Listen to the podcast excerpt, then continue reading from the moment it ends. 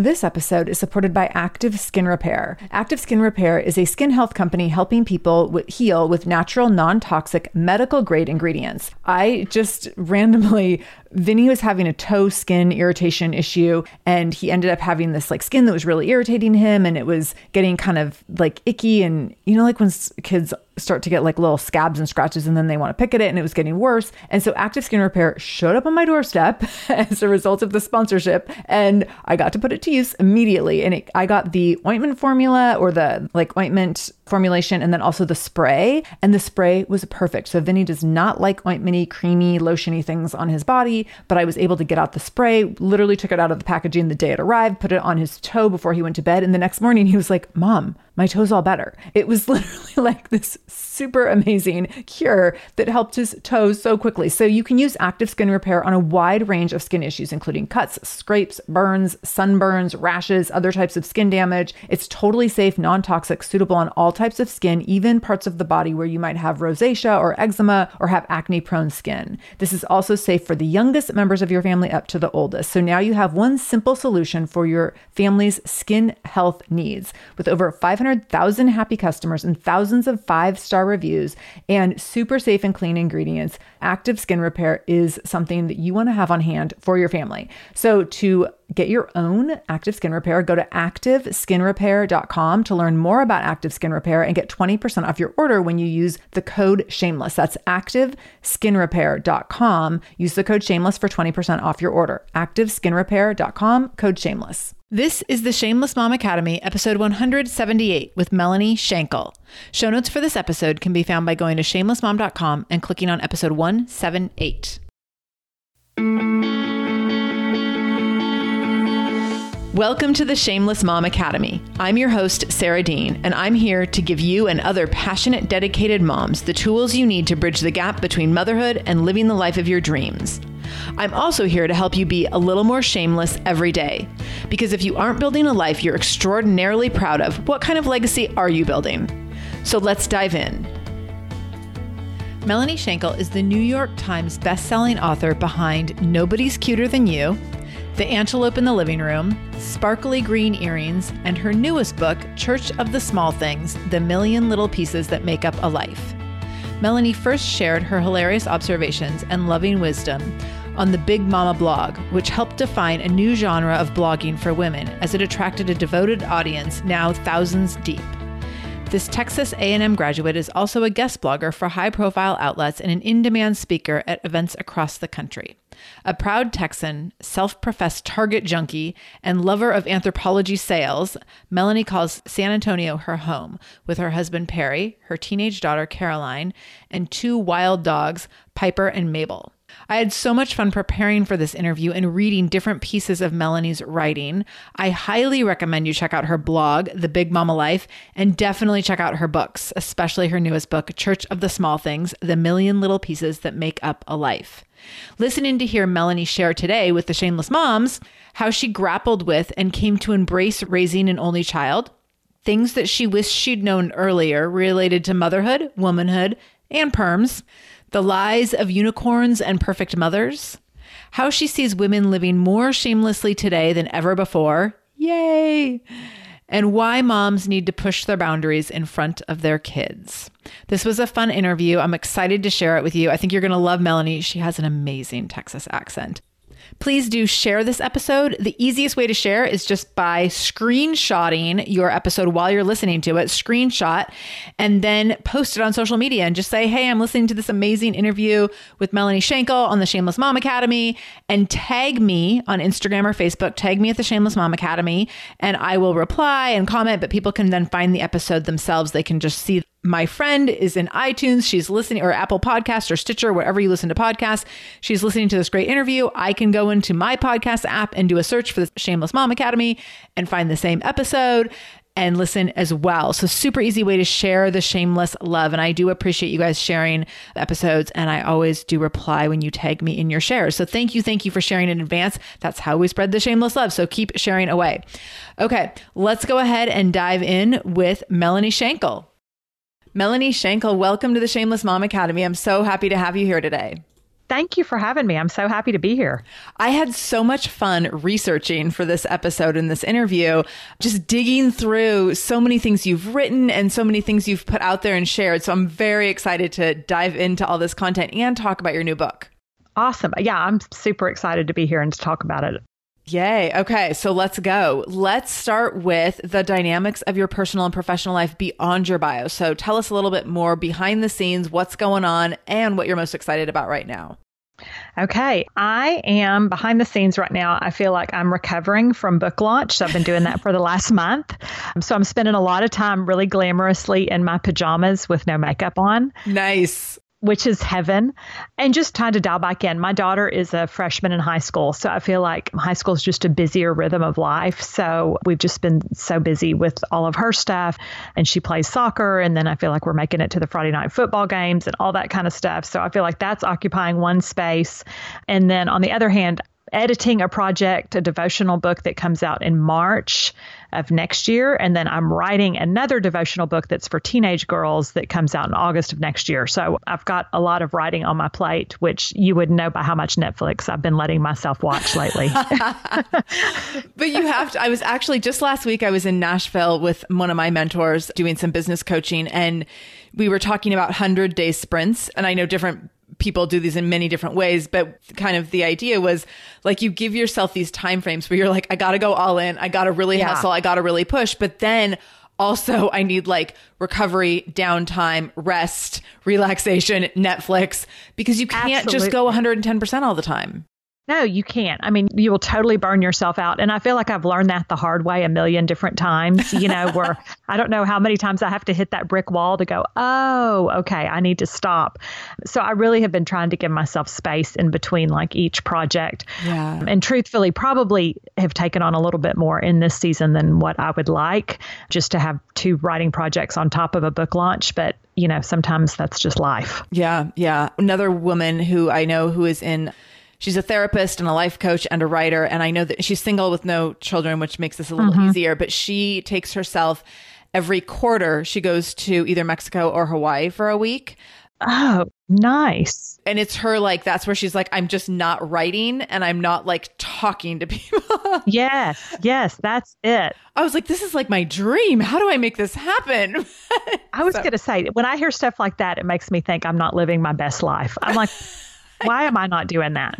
Why I am I not in I Hawaii right now? I should be. Right, right. But everyone's best life looks a little different. It's true. I'm sure coming home from things related to your book launch and being able to go to like the football game with your family and your daughter. I'm sure that that is like that's your Hawaii. It is. It is. I mean, it's funny because my husband and I have laughed because we just celebrated 20 years of marriage in August. Oh, um, and we have a 14 year old. Well, we laughed because people were like, What did you do? And I'm like, Well, I drove to soccer practice. I mean, that's what we did. But we were like, You know what? In four years, because she's our only child, we're like, In four years, we'll be able to do whatever we yeah. want to do. So it's like, this is what this looks like right now in this season of life. And, right. you know, it changes and it'll look totally different in a couple of years. Right. Our 10 year wedding anniversary is coming up. And a couple months ago, we talked about going to Greece. And now I'm already like, I don't know, that sounds hard. Like, it sounds amazing, but like the logistics and trying to find childcare, I don't know. Maybe we should just like stay home. yes, all the list I would have to write for everybody right. to take care of everything I do. That's like too much. I'll right. just do it some other time. Yeah, I totally get that. so funny. So tell us a little bit about your book. So your new book, Church of the Small Things, A Million Little Pieces That Make Up a Life, I know is full of hilarious anecdotes and soulful reflections. So tell us a little bit about the book and your primary mission with the book.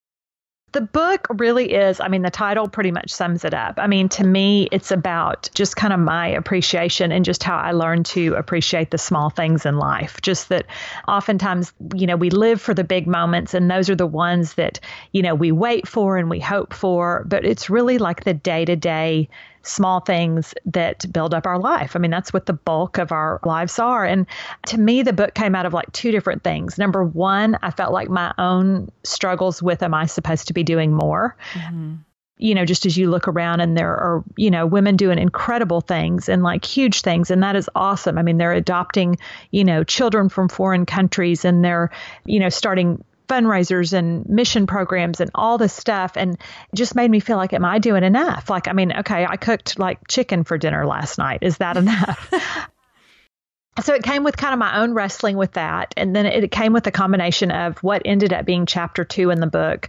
Started out as just kind of an essay i wrote about my grandparents. And when i read back over that i thought they left such a mark on my life and made such a difference in who i am and really in the life of like their family. I mean my cousins my aunts and uncles all the way down the line. And i thought they didn't do anything big. Like they just lived these small faithful lives in their community. They loved their family. They loved the people around them they opened up the doors of their home.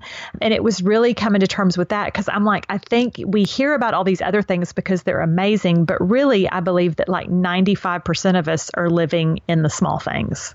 Yeah, totally.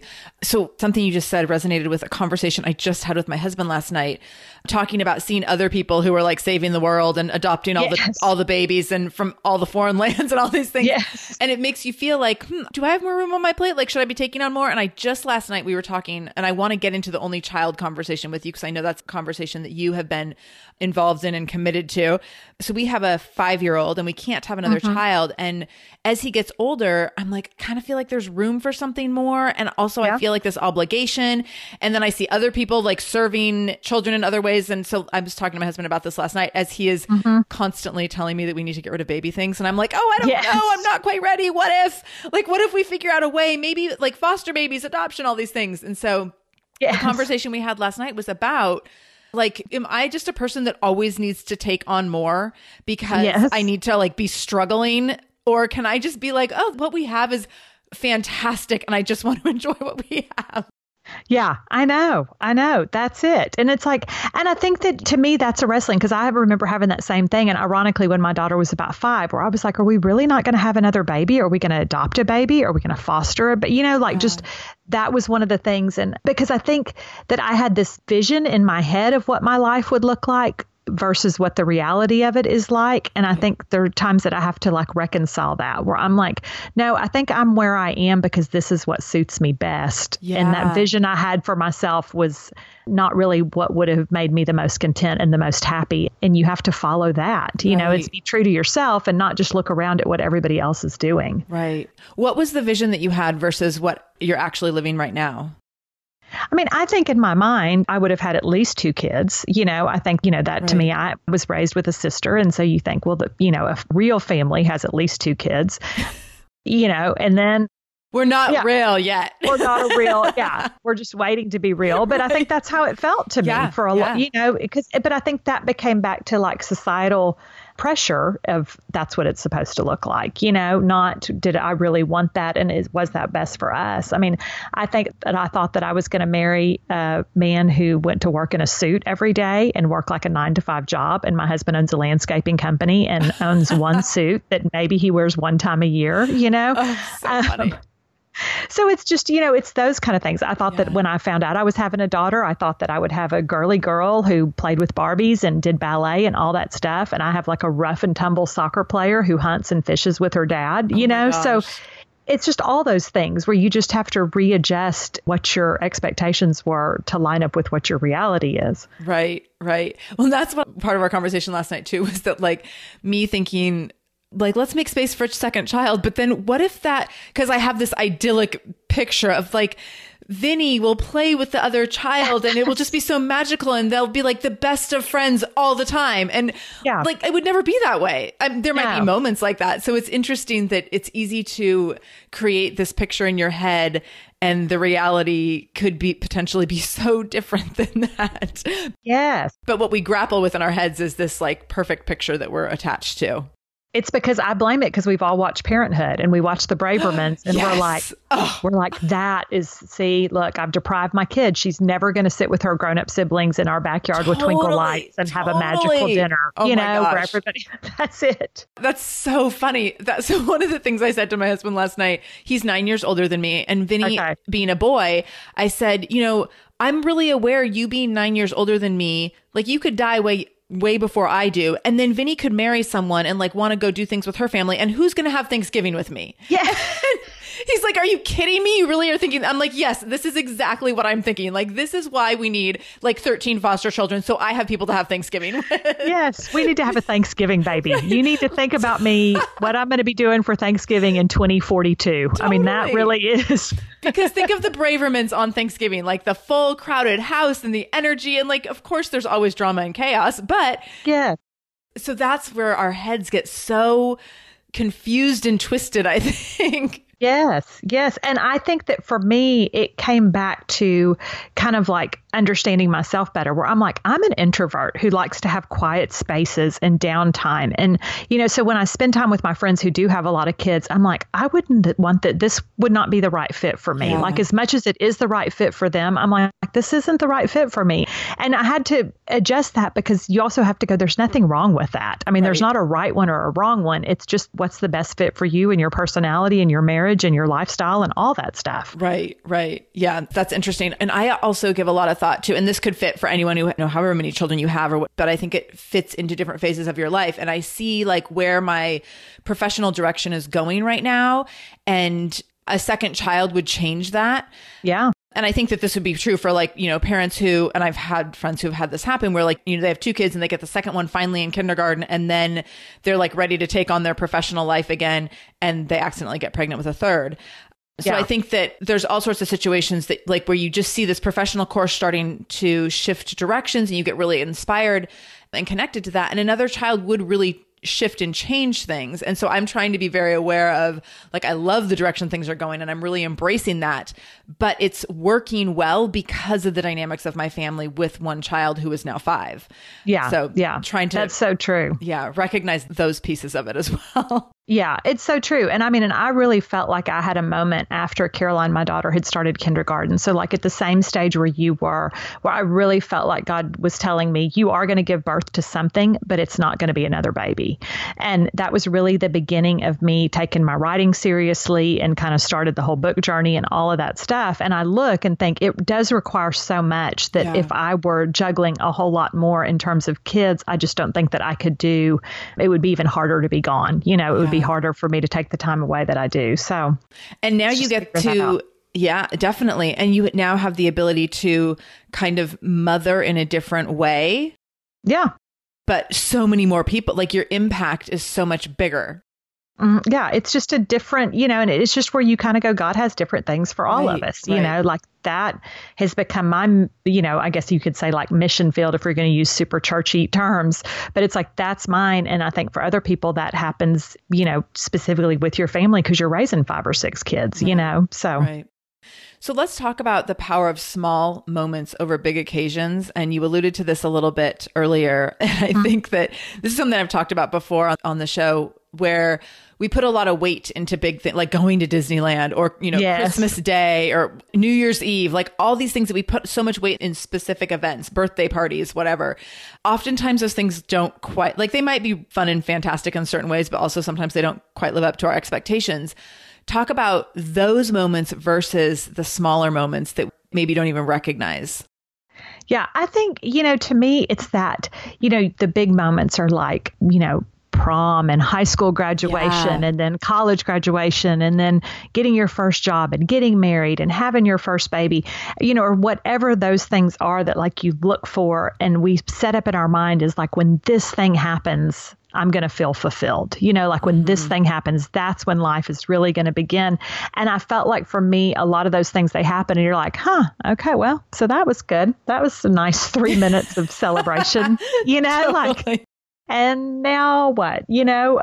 So to me, it's that we miss if we're constantly living for the big moments or we think the big moments are what define us or that we have to be doing these big things. And I think we miss and can overlook just the day to day joys and where we are. You know, just if we're constantly waiting for our kids to get out of diapers and start school, then I think we miss the joy of toddlerhood, even though I get it. Sometimes that feels like a hostage situation. You know, like it's hard but totally. there's also a unique joy in that and you don't want to overlook just kind of the day to day of what that is. And i just think that's more of it is we tend to look ahead to the next thing is instead of just paying attention to where we are. And we feel like we've got to be doing something big and huge and to me god may just be saying you know what you need to do? Like go get your neighbor's mail. You know bring them some cookies. Be kind to the you know elderly lady who lives next door or whatever because that's where we have an impact to me so much more than sometimes on a bigger stage. Because to me, when I look at the people that have had the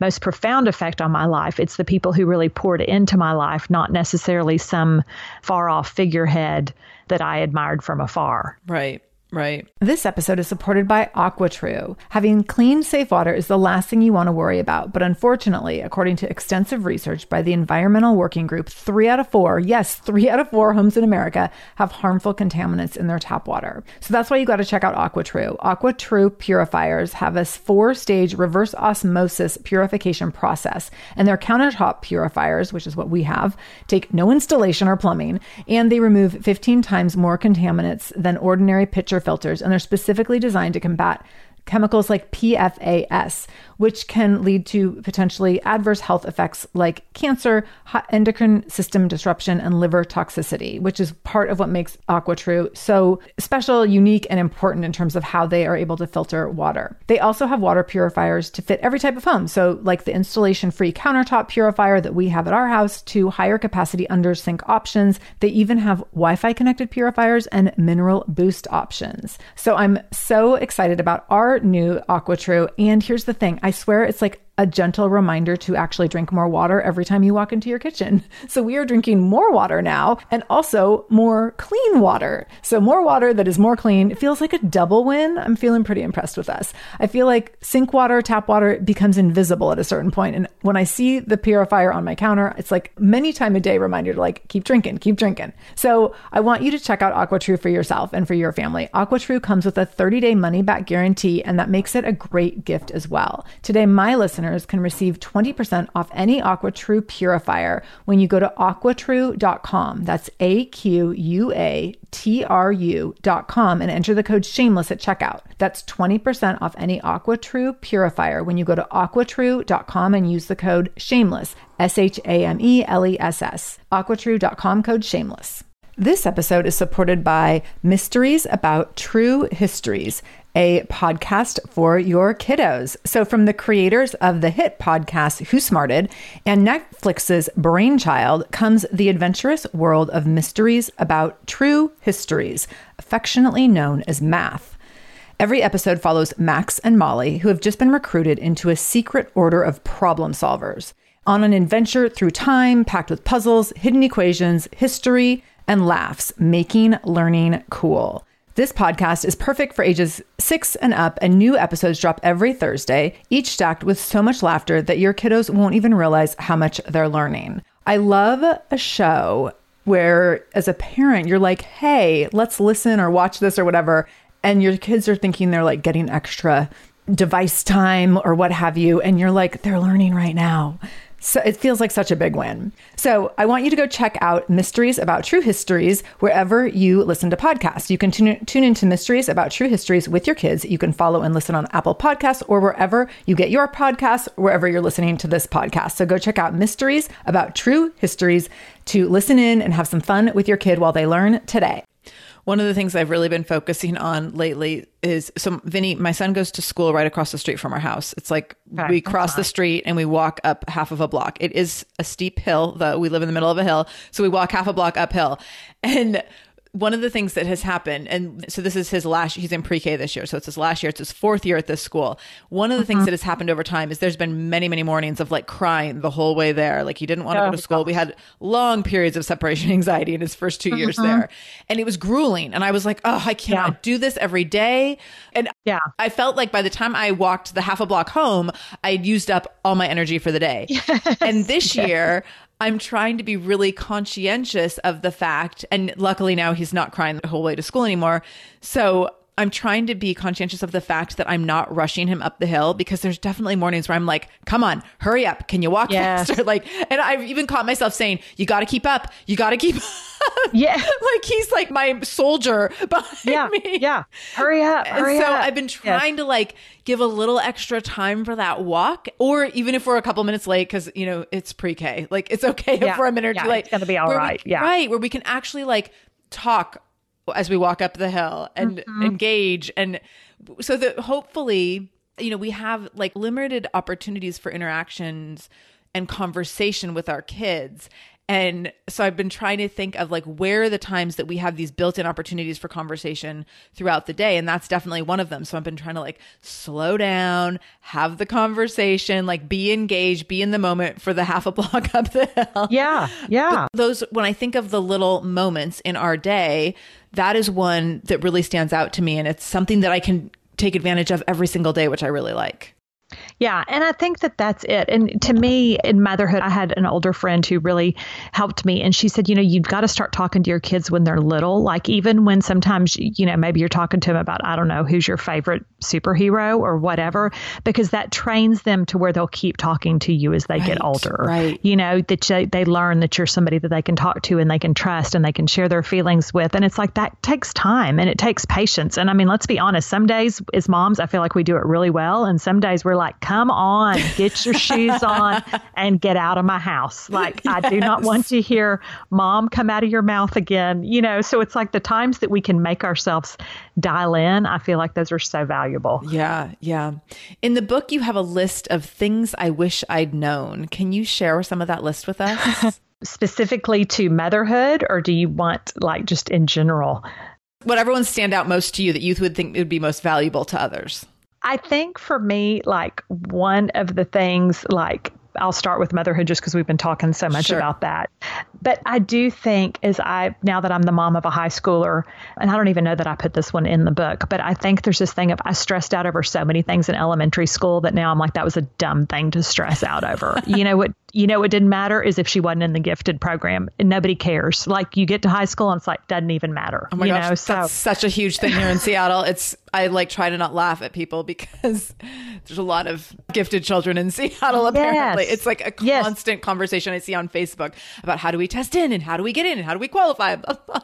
Yes, and it's a whole thing of like, and then you have all these kids that are in it, and it's kind of like a friend of mine said. Said at some point, if everybody's special, ain't nobody that special. Right. And I was like, that's like you gotta, you know. And then you realize like they get to this age, and you're like, it really doesn't matter. You know what? They all learn how to read and write. They all get to be in whatever classes that they need to be in. It's all going to be fine. And I think that goes into like things that I in the book. I said things I wish I would have known as a as a young mom. I wish I would have known that kids all reach their milestones in their own time. Like trying to make my two week old hold a rattle in her hand because I thought that was really important. That was a waste of time. Like that wasn't going to determine whether or not she was going to be in the Olympics. You know Right.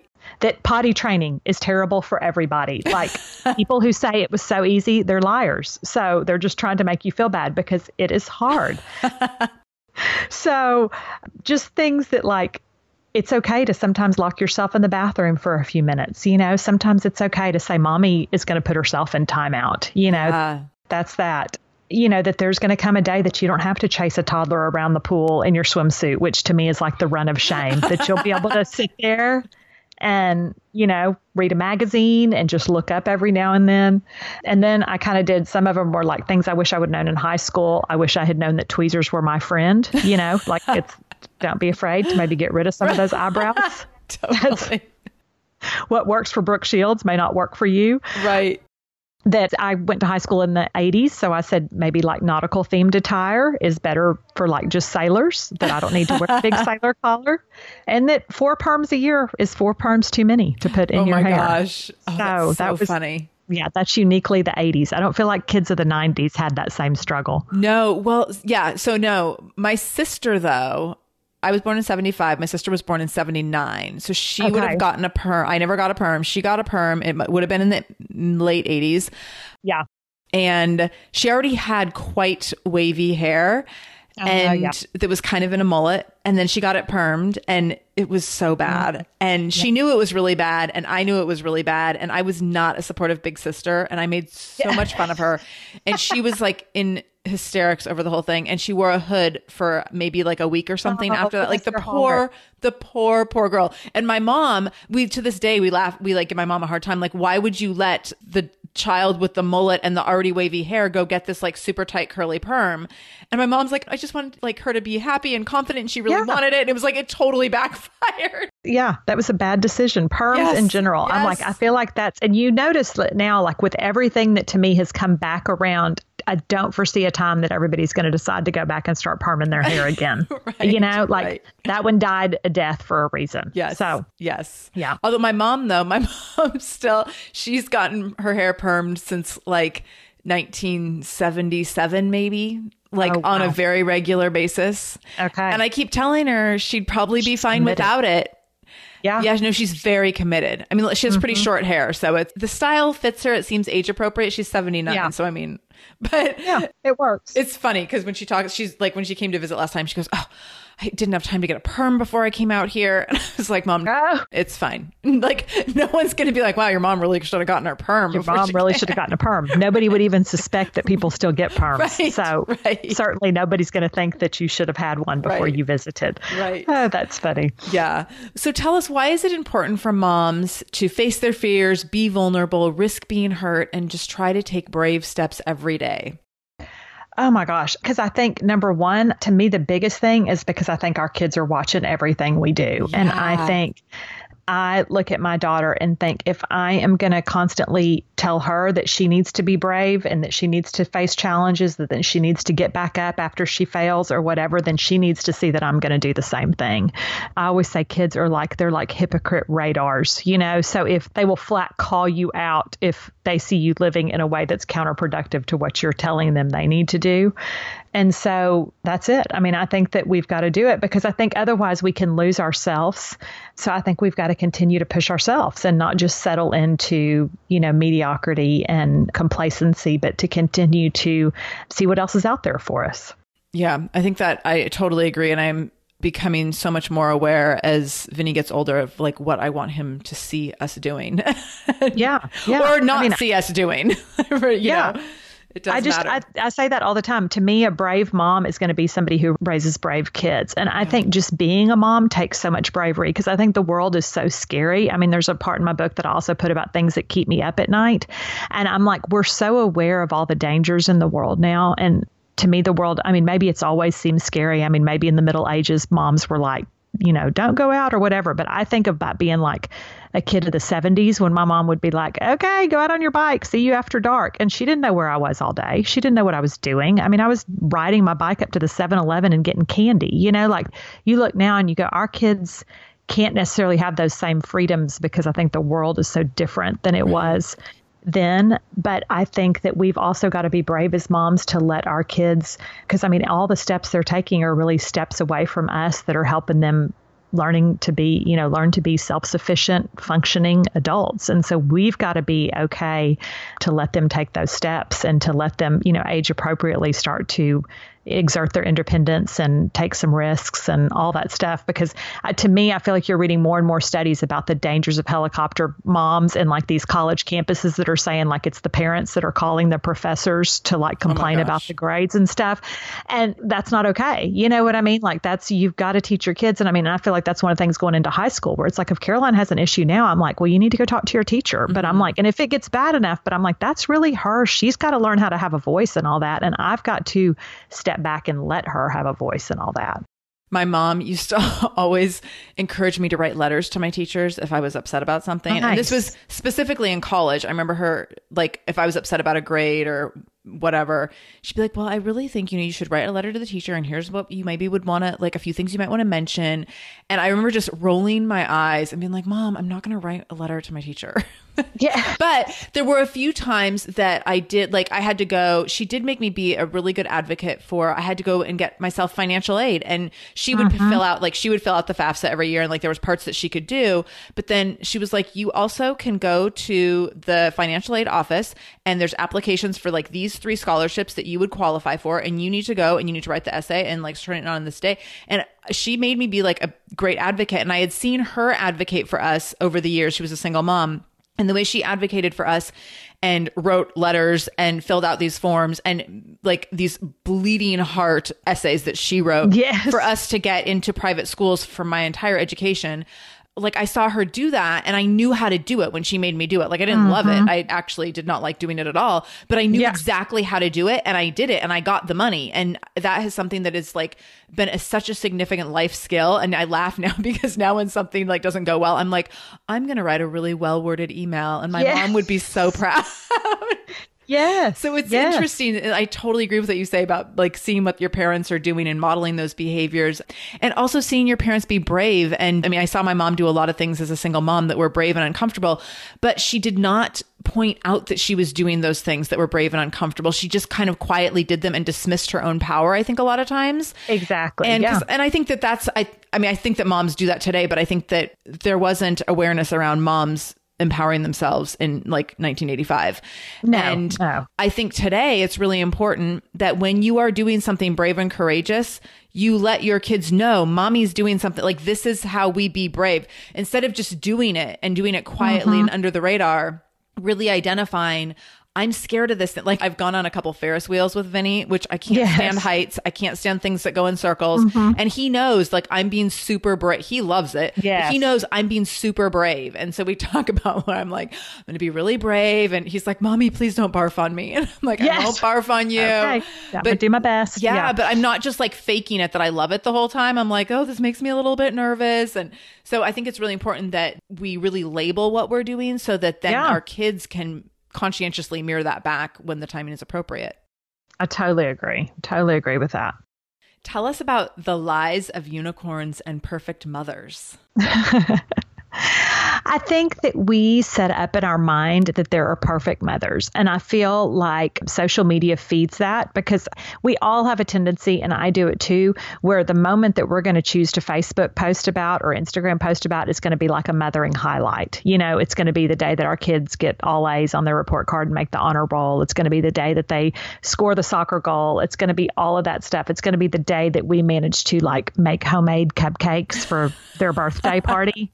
Totally. Like here are these beautiful whatever. And to me what I've realized especially like with all the lifestyle blogs that are out now and the decorating blogs and all that stuff is the theory that there is somebody who can do everything well is a lie. I mean, I just don't think that's true. I mean, I think there are people that can decorate their house beautifully, but they may not be great cooks, or they might be able to decorate and be great cooks, but they're not good at something else. Or, you know, the fact that we're all, you know, that they're a perfect mom and their kids are always so great and they can homeschool all of them and they all know how to cook and sew and like plant a garden and all that stuff. It's like we build that up in our mind. And I'm like, the bottom line is is you're the perfect mom for your kid. That's why you have your kid. And so to me, God knows what our strengths are and what our weaknesses are. And I so believe that he gives us the kids that he gives us based on that. Like you are going to be a good mom to this kid. And so here's what this kid is not going to need. Homemade cupcakes that look like Cookie Monster for their third birthday. Like they're going to be okay with that. Like there may be a kid that that means a lot to, you know, but mm-hmm. It's figuring out like i learned with caroline early on i always because she was my only child i always wanted to kind of go over the top and do these big surprises. When she was two like santa brought her that like pink retro pottery barn kitchen. Oh, you know like so it was all set up and in my mind it was just going to be this perfect moment or whatever. She could have cared less about that kitchen. Like it sat in our playroom and it looked so cute, but like she never played with it. And I was like, she would have been just as happy with a cardboard box, you know, but we set ourselves up, but it's figuring out like you're the perfect mom to your kid, but that does not mean that you're a perfect mom. I just think that's a total myth because we all have days that we lose it. We all have days that we yell too much. We all have days that we probably need to tune in more. And instead we're looking at our phone or we're on the phone or we're texting a friend. It's just life. I mean, because we're just imperfect people who are raising imperfect people. Yes, yes. Last night, my child went to bed screaming because we, during dinner, my husband turned on music. And so he had the Beatles playing, and Vinny, like one song in, was like, No, I want to listen to Elton John like either option are fine. But yeah. we actually already turned on the Beatles, so we're going to listen to this tonight. But tomorrow night, you can choose the music, and if you want to listen to Elton John, you can. And yeah. also, I feel like my child is like 65 years old because he wants to listen to Elton John during dinner. But yeah, he was okay. hysterical and ended uh, up like oh. refusing to finish his dinner. And I mean, this was it was at the end of a very long day, and he was very tired. But right, so as my husband's putting him to bed, he's upstairs, he's hysterical, he's a complete mess, and I go on Facebook while I'm like hanging out after dinner waiting for my husband to come back downstairs mm-hmm. from putting him down and I get on Facebook and this woman underneath a Halloween picture that I posted, this woman said, Will you adopt me? Your family's always having so much fun. And I was like, Oh ah. my gosh, this is little like, do you know exactly what you just talked about. Yeah. That yeah. it's easy for everything to look so perfect and fun. And like our family's done a lot of fun things in the last few months. And so there's been a lot of fun Facebook posts. But also, my kid went to bed screaming about Elton John tonight. So That's exactly right. It's all good in your house until somebody wants Elton John and then it spills off. Right. So there's no goodbye yellow brick road happening in y'all's house. totally. Tonight. And then this morning I said, I said, Vinny, while we're eating breakfast, you can pick the music if you want. No, I don't really want any music. I was like, you don't want Elton John? No, I don't want any Elton John. I'm like, seriously? Yeah. All yeah. that energy last night yeah. for nothing yeah, you went to bed screaming. And I think that dawned on me like Caroline now cringes when she hears this story, but it was like she was probably about eight years old. And we were standing outside a church and somebody was asking her about being an only child. And they were like, Does it ever get lonely? Which now I'm like, Hey, grown up person, why are you baiting my child right, into like a right. discussion? But at the time, I lost sight of that.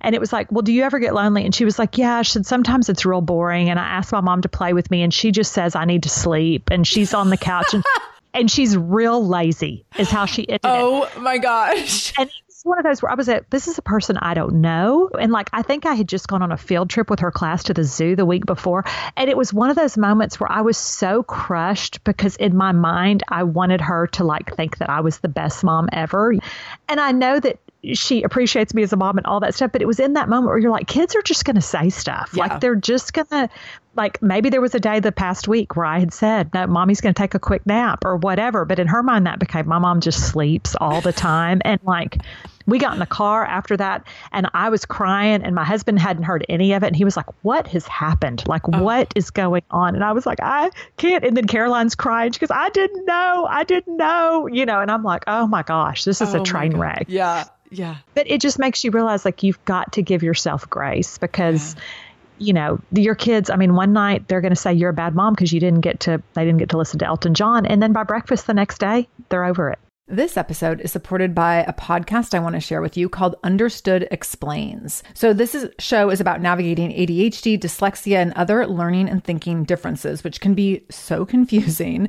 And so, every uh, season of the show is around a different theme. So there's a season on special education, there's a season on ADHD diagnosis for adults, and the current season is all about IEPs. I love this podcast because the episodes are 10 to 15 minutes long. So if you are short on time or short on focus, you can take this content in super quickly, easily. It's very digestible. And the show is hosted by teacher and special education expert Juliana Urtubey. So Juliana talks all about how to navigate educational plans, IEPs, she talks about the differences between IEPs and 504 plans. She really breaks things down in a really clear and simple way so that you have some of those questions that you might be thinking around like, does this pertain to my child? Is this something I need to be looking into? Like, where do we go from here? Where do I go if I have questions? Juliana has you covered. She explains so many different things and so many different little pieces and nuance of IEPs and special education and different things on Understood Explains. So I want you to go check it out wherever you're listening to this podcast. You can go listen to Understood Explains. Just go into your podcast app, do a search for Understood Understood explains,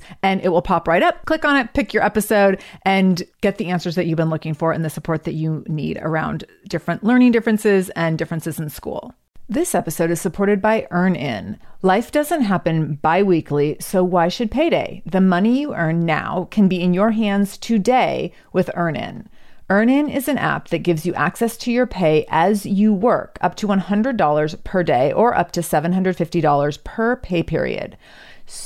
Super, super easy to use. You just download the EarnIn app and verify your paycheck. Then you can access up to $100 a day as you work and leave an optional tip. So the app is free. You can leave a tip if you want. Any money you access plus tips are automatically repaid from your next paycheck. So here's the thing sometimes getting close to your next paycheck, next pay period, and you realize, oh gosh, like paycheck doesn't come until next Friday, but we have this event that we need to attend this weekend and we need money for it. Or we have to buy a gift for someone. Or, oh my gosh, like my kid tore through their shoes and now we have to buy new shoes this weekend and the money's not in the bank yet. So Earnin can help you access the money you've already earned at work by giving you this little bit of money in advance. So make Earnin part of your financial routine and join Earnin's over three and a half million customers who say things like, When I think about Earnin, I think about financial stability and security, and it gives me a lot of peace of mind. So for our listeners, all you need to do is download Earnin today. It's spelled E A R N I N, and you can download it in Google Play or the Apple App Store. When you download the Earnin app, type in Shameless Mom under podcast when you sign up. So there'll be a little place where you can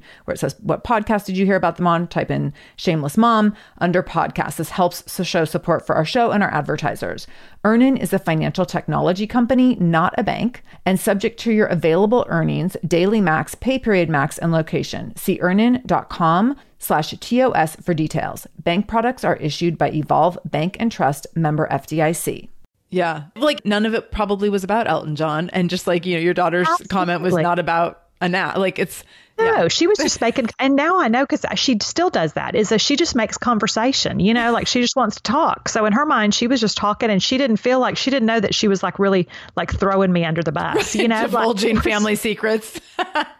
Oh, and like really hitting me and like I was like there could not be a more vulnerable area. Right, right. Where, you know, where you're just like, "Oh my gosh, like what has just happened?" So, you know, we all have those days where they're just not good mom days. Right. That's such an interesting example of how our identity is wrapped up in motherhood. And I mean, I think it's true for any mother, but I wonder when you have just one child, if you and I'm speaking kind of for myself here, the overwhelming sense of like I get to do everything one time. So yeah. I want to really make sure I maximize that. And I want to make sure that I'm like really involved and engaged, but also like have appropriate boundaries and not be too helicopterish. So Yeah. It's like you've got to figure it out. And I always cause I always tell my husband, I'm like, if we screw this deal up, like it's us and the dogs for Christmas. You know, like right nobody's coming home. We don't have a fallback kid who's going to, you know, like it's like, y'all, we need to have the Thanksgiving kid for 2042.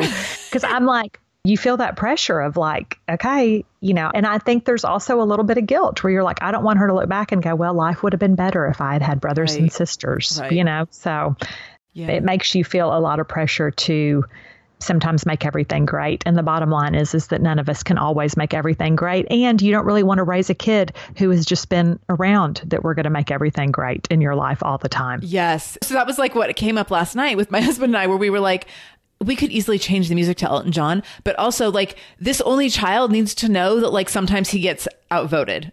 Yeah, absolutely.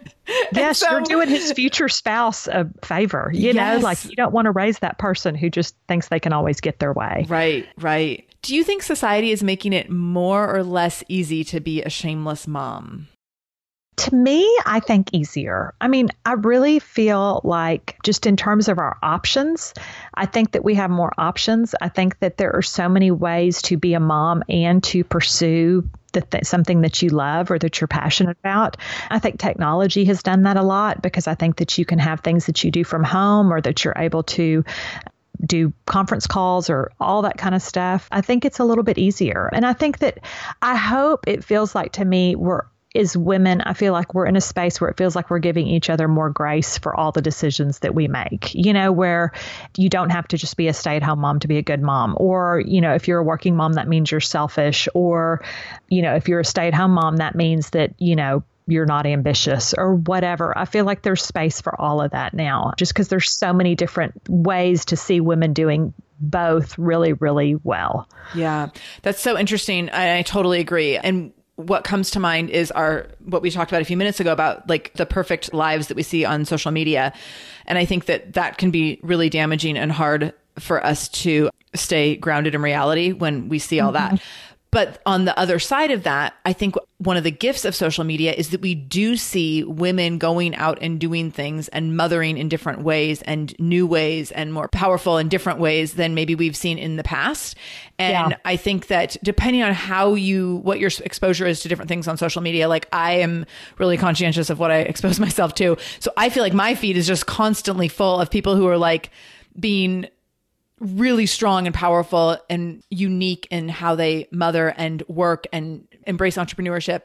And that's amazing and that is inspiring. And that makes me think like oh if they can do that i can totally do that. So that really yeah. i feel like that's a huge blessing of social media for me yeah. that i really see what is possible and i see less and less limits and boundaries on that yeah. I mean, I really do feel like we're living in a world that like our grandmothers couldn't have imagined in terms yeah. of what our options are. You know, like I just feel like there are so many opportunities available to women. And I think I look at it as raising a daughter where I'm like, there's nothing that she won't be able to do, right. you know? And to me, I try to emphasize that to her over and over again because I don't want her to grow up feeling like the only path in life is to get married and to have kids and to be a mom. Like that's great if that's what she wants. But I also have friends that are single, whether by choice or just the way it's worked out out who are doing amazing things, yeah. who have amazing ministries and who travel and write and speak and get to do all these cool things. And it's like you can pick, you know, I mean, all of those things are options. And so, you know, and I think that's good for our girls, for these younger girls to see that we're a generation of women that really are able to do anything that we want to do. It just yeah. is a matter of,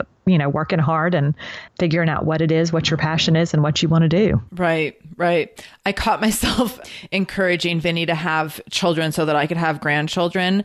Yeah. Like last week. And I was like, hmm, maybe five is not the right time for this conversation. And yeah. also, maybe this is just an entirely inappropriate conversation to have at all because he probably yeah. isn't going to have kids because I want him to. And like you just said, like maybe he won't want to have kids. Maybe he won't get married. Like I have no idea.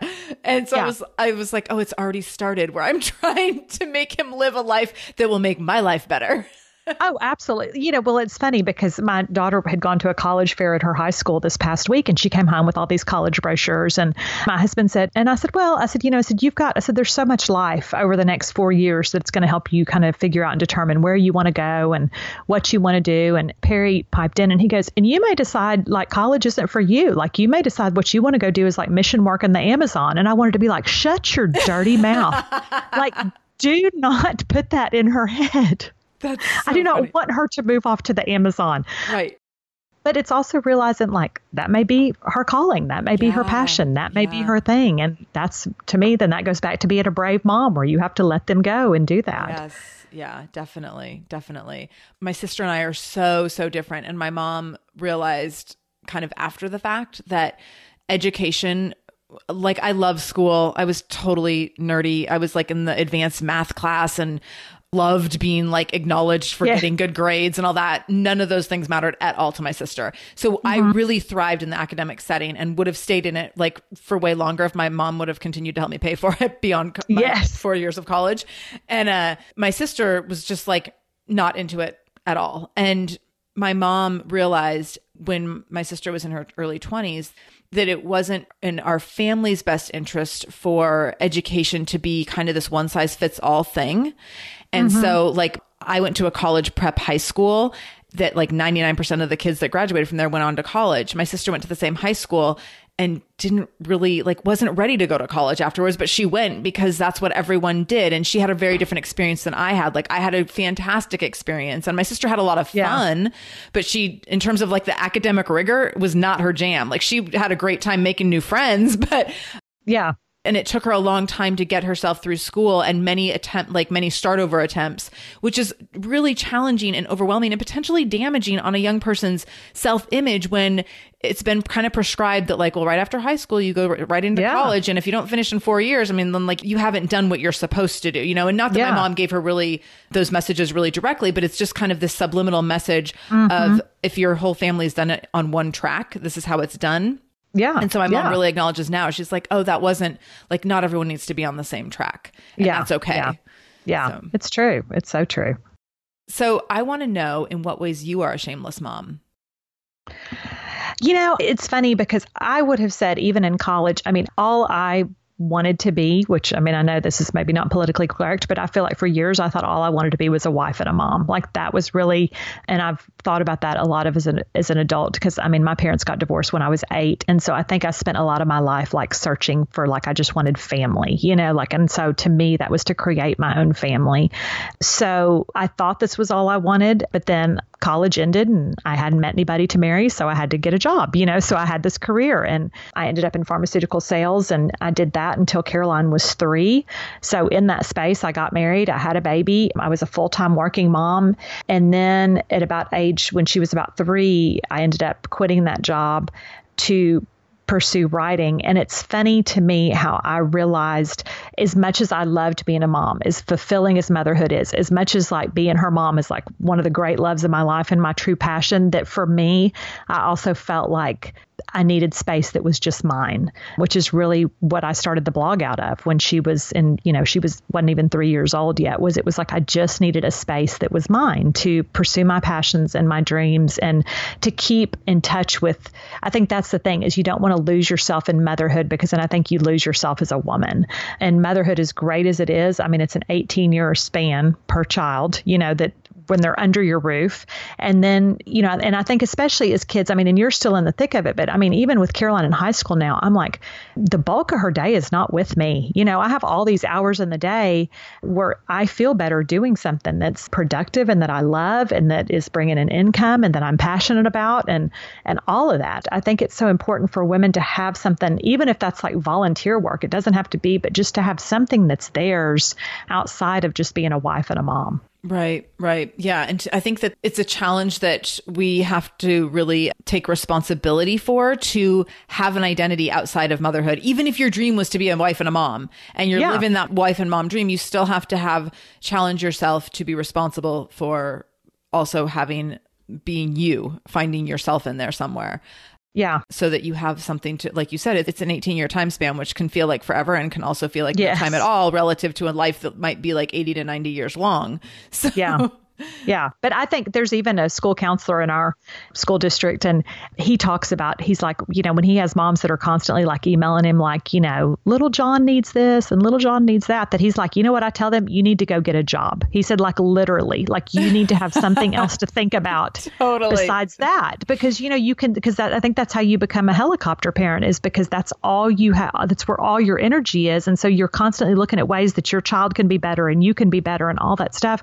But it's like, what if you use that same energy to mentor moms that are younger than you or to start yeah. a bible study group or to get a group of neighbor women together so that people have community or you know go get a job or figure out something online that you want to do. I mean just whatever that is it's like it's good for us and it's good for our kids i think to see that they're not just the center of our universe all right. the time. Right. Right. Yeah. I was just last night looking at this volunteer thing for to help out in this women's shelter near our house and i was like oh my gosh like i got so excited about mm-hmm. it and i was telling my husband i was like this is like this is a way i can mother more without having yeah. another child so it's like and that and that i think that's interesting to observe like what are the things you are drawn to and that is how you can also like live life beyond motherhood so that when the children are gone, when they need you less, which is like the most painful thing for me to think about is like when my yeah. child won't need me, how can I still fulfill that, my desire to mother in a different way? So I was telling my husband about this. I was like, so excited, like maybe I can go help at the shelter. He yeah. he was kind of laughing like how eager I was. But I was like, no, I really think this will be great. So Yeah, it's a good and I, I mean and I think and if somebody's listening to this and you currently have like three kids under the age of five, then that's what you're doing. You know, I mean, so I think that's the other thing is you've got to give yourself grace. I mean, I'm talking about seasons of life where you feel like you have margin to do right, something else. Right. You know, I think that's part of it is like if you've got three babies that are in diapers or whatever, then like you're just lucky keeping everybody alive by yeah. the end of the day. You don't you need know, to go volunteer to, at the shelter. no, no, no, no, no. But I think that as your kids start to emerge and become their own people, which I think to me happens when they really start school, like mm-hmm. kindergarten, and you've got these hours in the day, it's like, what are you going to do with those hours in the day? You know, you've got some time there to you know, figure something else out. Right. I love all this. This has been so great and so fun, and I appreciate all your insight and taking the time to be here with us. I want to do our Shameless Mommy Minute lightning round in just a moment, but first, I want you to let us know where we can find you and where can we find Church of the Small Things. You can find me at melanieshankle.com. I'm Melanie Shankle on Instagram, Big Mama, but I think it's at Big Mama on Twitter. And then Church of the Small Things is everywhere books are sold. So you can get it at Lifeway, you can get it at Amazon, Barnes and Noble, in your local bookstore pretty much anywhere you get to Costco. I've heard it's at Costco. So nice. you can Yeah. So, you know, you can go get your like 64 rolls of toilet paper and pick up a copy of Church of Small Things. Totally, so. totally. So I will have your website linked up here, your Instagram, your Twitter, and then also a link to get the book online all over in the show notes. And that'll be over at shamelessmom.com if people want to click on episode 178 with Melanie Shankle. So, okay. Are you ready for your shameless mommy minute? I'm ready. Here we go. What is your favorite way to treat yourself? I think it's got to be a pedicure or a massage. Nice. What yeah. is the current book that you're reading or the last one you read? I'm reading Lilac Girls right now. Oh, is that fiction or nonfiction? It's fiction. It's set in World War II. I'm going to give you a heads up. I feel like the cover is misleading because it's really depressing because it's set in World War II. Okay. But it's good. It's an amazing story, but it's just, you just need to be prepared. If you're looking for like a feel good, lighthearted book, here's a tip don't get one about the Holocaust. yeah, no, That's, no. Like, it's not a beachy vacation read. yeah, no, not so much. What is one morning ritual you can't live without? Oh, a cup of coffee. Nice. Who is your yeah. biggest inspiration? I think Beth Moore. Who's Beth Moore? Beth Moore is a Bible study teacher and speaker. She's written a lot of women's Bible studies. She's probably about 10 years older than me, and she's based in Houston, Texas. So I had done her Bible studies for years, and then I've had the opportunity to get to know her in real life. And I just think she does a really good job of balancing all the things that she does. Oh, nice. Yeah. If you could give all moms one superpower, what would it be and why? Oh, I think the ability to read minds. Yes because I think we could stop a lot of dumb things our kids are about to do if we could just read their minds and be like, "Don't do it. Just yeah. do me a favor. Just don't don't do it." So. Right. I love it. I love it. Well, Melanie, thank you so much for being here today and spending time in the Shameless Mom Academy. I really appreciate it. And I hope that you have huge success with your book and with all the other writing things you have coming up. And I also hope you take some time to do a little more Netflix before you get the ball rolling too quickly on your other projects. I know. Don't worry. I will. I will. So thank you so much. I was so appreciated being here today. It was a lot of fun. Sure. We'll talk again soon. All right. Thanks, Sarah. Thank you so much for spending time with Melanie and me in the Shameless Mom Academy. I hope you learned something new. I hope you were inspired, and I hope you feel fired up to go and live your best day, your best life, and all those great things. If this is your first time joining us in the Shameless Mom Academy, know that we release new episodes every Monday and Wednesday. So we will be back in just a couple days with another episode. So please do join us again. You can subscribe to the show so you'll never miss an episode if you go to shamelessmom.com forward slash review. That will take you into Apple Podcasts and that will allow you to hit the little subscribe button and you will immediately get all episodes as soon as they are released. While you're there, you can leave us a review. I do read all reviews. I love to get your feedback. It really means a million dollars to me. It means the world to me, is what I meant to say means the world to me when you leave reviews and I get your feedback. It really, really helps me when I am considering directions for the show and considering topics to talk about. Knowing what means a lot to you means a lot to me. So thank you, thank you for sharing your reviews with me. I do appreciate it. I hope you have a fantastic day. I hope you enjoy the rest of your week. I can't wait to spend time together with you again in just a few days. And until then, no matter what you do today, make sure you do it shamelessly.